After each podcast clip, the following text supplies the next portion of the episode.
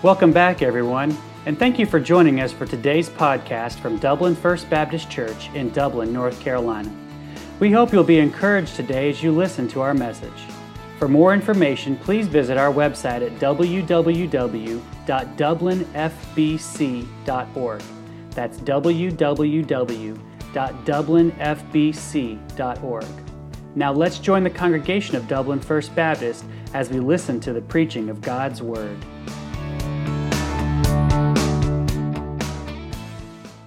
Let's go to Psalm 82 tonight, please. Turn in your Bibles to Psalm 82. It's a short one, just eight verses.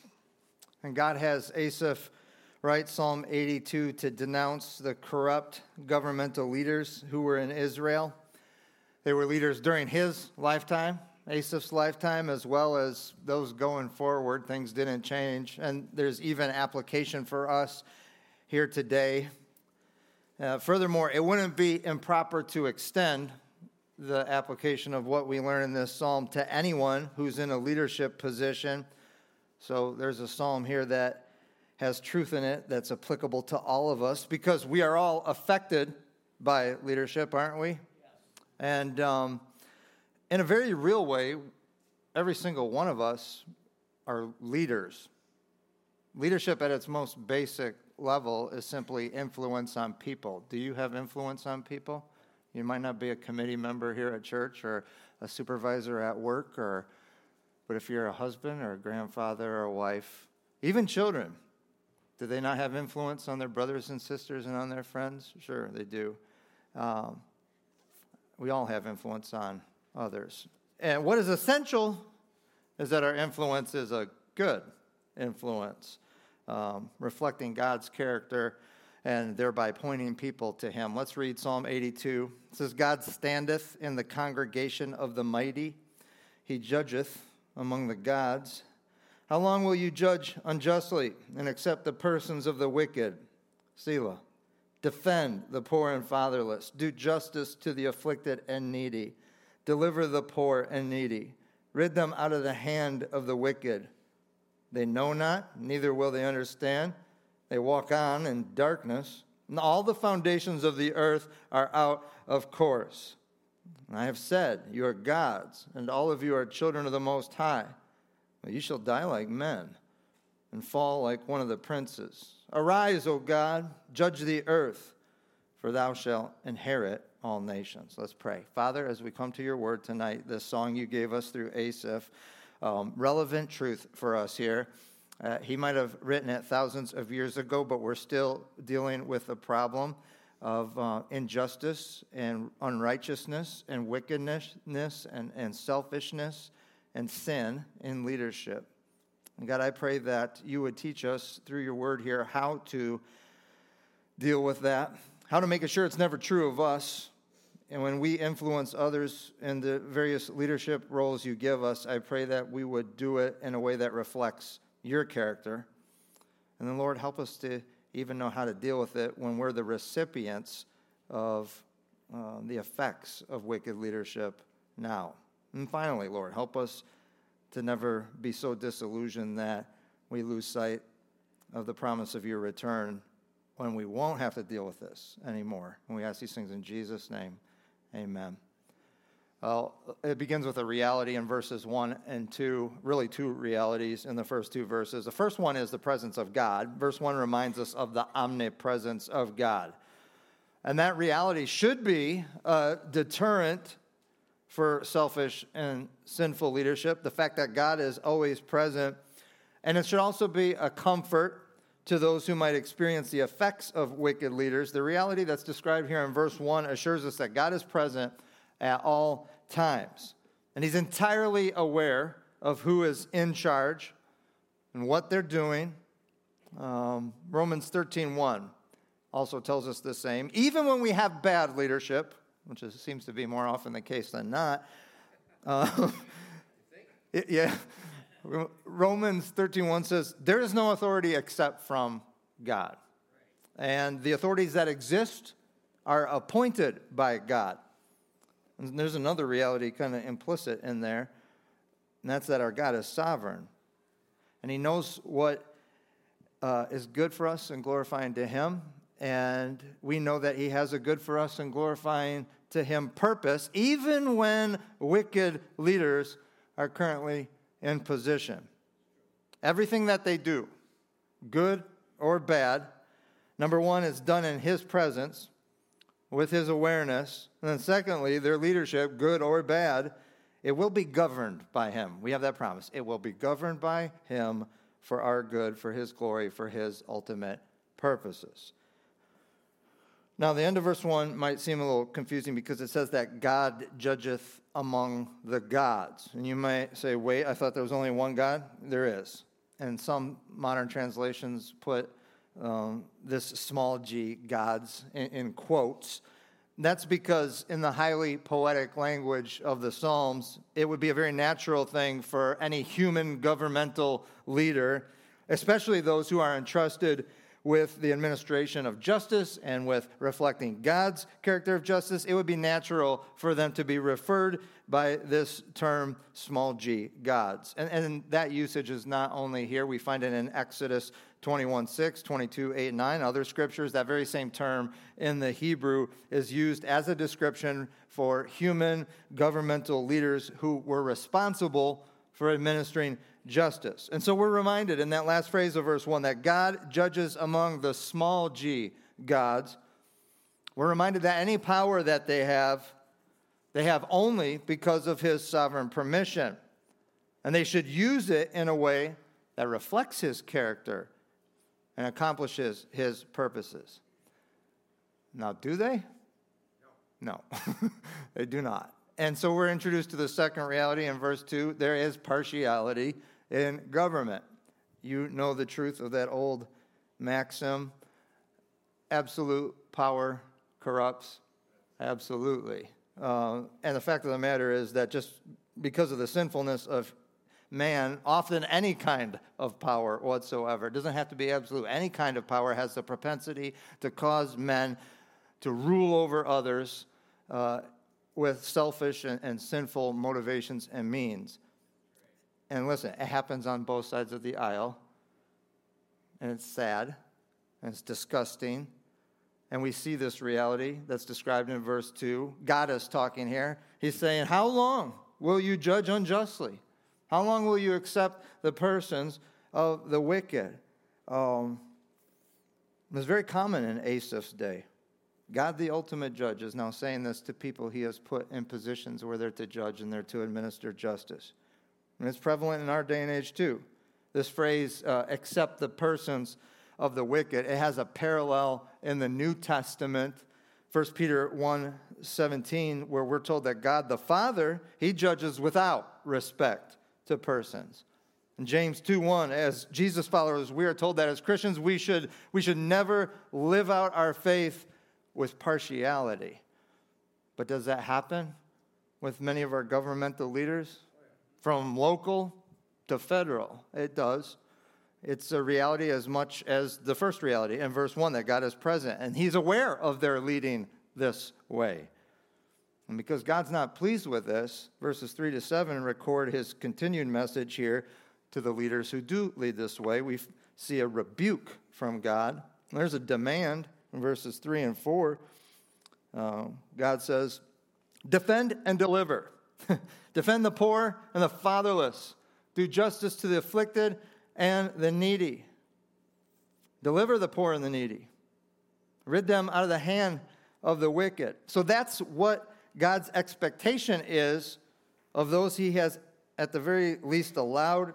I think the Bible's a lot stronger than that. It's not just an allowing of those he has sovereignly positioned as our civil leaders. That's his expectation that they would defend and deliver. And this, again, this applies not just to the president or senators, or county commissioners, it applies to uh, anyone in any leadership position, whether that's at home or in the church or at work. Uh, we're told who we as leaders have a God ordained responsibility to defend and deliver next the poor and the fatherless and the afflicted and the needy. And deliver them from what? Well, out of the hand of the wicked. it, it is God's design that those he has placed in leadership positions in all spheres of life, from the basic family unit, mom and dad, grandma and grandpa, to church, to community leaders, to state, federal. It's his design that they would be his voice and they would be his hands to defend and deliver those who are suffering at the hands of wicked, fallen men in this wicked, fallen world. And there's a reality we hadn't specifically addressed earlier. We, we live in a sinful, fallen world, don't we? Yeah. Abuses of power and selfish acts of leaders, they are and will be a reality. But God has placed these leaders where He has placed them to fight against that and to mitigate that reality until the day comes when it isn't a reality we're going to have to face anymore. That's His expectation. And the reason for this rebuke, this demand here, um, verses 5 to 7 have God informing us of their response, the response of the leaders to this rebuke. It's rarely positive. they don't usually obey what God has said in verses 3 and 4. Instead, we see their disobedience to his demand. God, in fact, says in verse 5 that these wicked, unjust leaders, they won't listen. They don't know they don't understand his demand. And I would say that that's not because of an intellectual incapability, because most of them are pretty smart, but it's a moral one. Not a head problem, like they can't understand. It's a heart problem. They refuse to understand. And whether this would be somebody who has an elephant behind their name or a donkey or anything else, when I can watch a Supreme Court nominee who cannot answer a question as simple as, What is a woman? They know not, neither will they understand, and they walk on in darkness. Harvard educated. She, it's not that she doesn't know what one is, she's refusing to answer. And this is somebody who's supposed to be the end level judge administering justice. We have wicked leadership. Psalm 82 is very applicable in our day. Amen. They walk in darkness, it says. Literally, the blind are leading the blind. That's a fair description of a significant part of our leaders today. And I don't want to get too sidetracked here, but let me just add this one consideration. I'm 47, right? Almost 48? All right. in, my, in my lifetime, and in my knowledge of history, and Ray's not here for me to ask him, I don't know about you, but I have never witnessed such a dearth of strong moral leadership. Can't find it. I mean, it is practically non existent uh, worldwide. I mean, even when, when we might not have had significantly strong leaders in our own state or in our own country, there were usually someone else in one of our allied nations who was stronger than whoever we had, or, or even one on the horizon, we were just like, one more year, two more years, we can vote, and there's hope. And currently, I don't see anyone anywhere. I don't see any ahead. Don't despair, because let me just say what a perfect environment for someone who has even a basic, I mean, baseline, adequate level of leadership qualities isn't that the perfect environment for them to convince the entire world to follow me and do whatever I say to unite around me? I think it's an interesting possibility, and I, I believe it's soon to happen.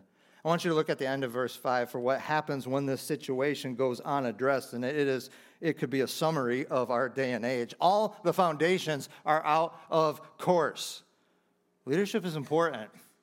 When people don't lead how God wants them to lead, when they don't reflect His character of justice and righteousness, it seems like all the foundations of the earth are out of course. That's, I don't think that's uh, exaggerative or, or hyperbolic. That's exactly the effect of leaders who have no regard for God, be it in government or in our churches or in our workplaces or in our homes. It's terrible. Everything's out of order topsy turvy. Good's called evil, and evil is called good. and nothing makes sense. It feels like the very foundations. You can't rely on anything anymore. And, and the, the dissonance that creates in our heads and our hearts, it has a very disorienting effect on everyone. And that's what sin does, though, doesn't it? Creates chaos, causes chaos. And then verse 6, it has God saying to these wicked leaders who are currently ruling with injustice and they're currently disobeying his gracious rebuke I have said, You are, again, small g gods, and all of you are children of the Most High. And the message here is that God is saying to them, I have placed you in your lofty leadership positions, and you ought to never forget the initial reality of verse 1. It should be for you a motivation to lead according to God's word and his will administering justice that reflects his character of justice, and never, never leading for selfish gain. And looking at verse 7, it's a reminder to them that regardless of their God ordained leadership positions, they are men. How do we say it? They put their pants on one leg at a time, just like everyone else. So, so humility before God and before man, and in their service to God and man, it's in order because they shall die. That's what it says there. They shall die like all other men and fall like one of the princes. And the truth is, they ought to be even more aware of their own mortality and fallenness and need for God, their dependence on God. Because the truth from God's word is that, like any leader, they will be held to a higher standard by God. The request closes like most Psalms do. with some hope. The prayer request is what this request is for an end to injustice. Jesus himself taught his disciples then, and we just went over this on Sunday evenings a little while ago. He teaches his disciples now to pray this way, just like verse 8, doesn't he? In the Lord's Prayer, Thy kingdom come. That's the message of verse 8 for us. Out of a heart that's worn and weary by the prevalence of injustice among leaders in this fallen world, our prayer should be Asaph's prayer Arise, O God, and judge the earth. And there's a picture here in this phrase. I'm not a fan of courtroom dramas. I've never liked them. My mom used to make me sit and watch Perry Mason and Matlock, and it was boring to me. And I know some she likes movies like that sometimes. I don't know. And I've only been in court once. We won't go into that. So I'm not sure if this is how it, it is done now. But back then, the standard for um, was for the judge to arise when he gave his verdict and when he pronounced judgment. And so verse 8 is calling out here when it says, Arise, O God. Uh, it's calling out and encouraging us to cry out to God in prayer for that day when there will be an end to injustice. And the second part of verse 8, for an eternity of justice. For thou shalt judge the nations. So we're told to pray for that day, thy kingdom come, that day when the single exclusive judge will be Jesus Christ. Wouldn't that be good? No injustice there, no selfishness there. Jesus promised to be that for us in John 5 22. It says, The Father judges no one, but he's entrusted all judgment to the Son. And the single exclusive ruler in that day will be God the Father. 1 Corinthians 15 24 tells us that. It holds out that hope for us even tonight. Then the end will come when Jesus hands over the kingdom to God the Father after he has destroyed all dominion, authority, and power that wasn't ruling how they were supposed to rule. An eternity of justice. Doesn't that sound good? And so the application of Psalm 82's lessons in leadership for us are, are these. First of all, leaders in any arena, they are placed by God and they are expected by God to reflect his character of justice and righteousness in their leadership. And we need to do our part to place leaders like this in positions of leadership and to pray for them to lead this way. We're told to in God's word, 1 Timothy 3, uh, 2, I'm sorry. And, and, we're, and we're to hold them accountable to do so. And Secondly, because there's always going to be a perfect lack of leadership in our fallen world, it's important that we never allow ourselves to become disillusioned to the point where our faith is shaken. Um, We have an ultimate sovereign, and we should rest in his faith, or rest in faith in his grace. And we need to be praying for and looking forward to that day when he comes to reign, when he will end injustice, when he'll deliver an eternity uh, of perfect peace. So I'll have the praise team come up. I think a good way to do that would be by doing it in song tonight. Tommy and the praise team, if you can come up and lead us in a couple songs that will set our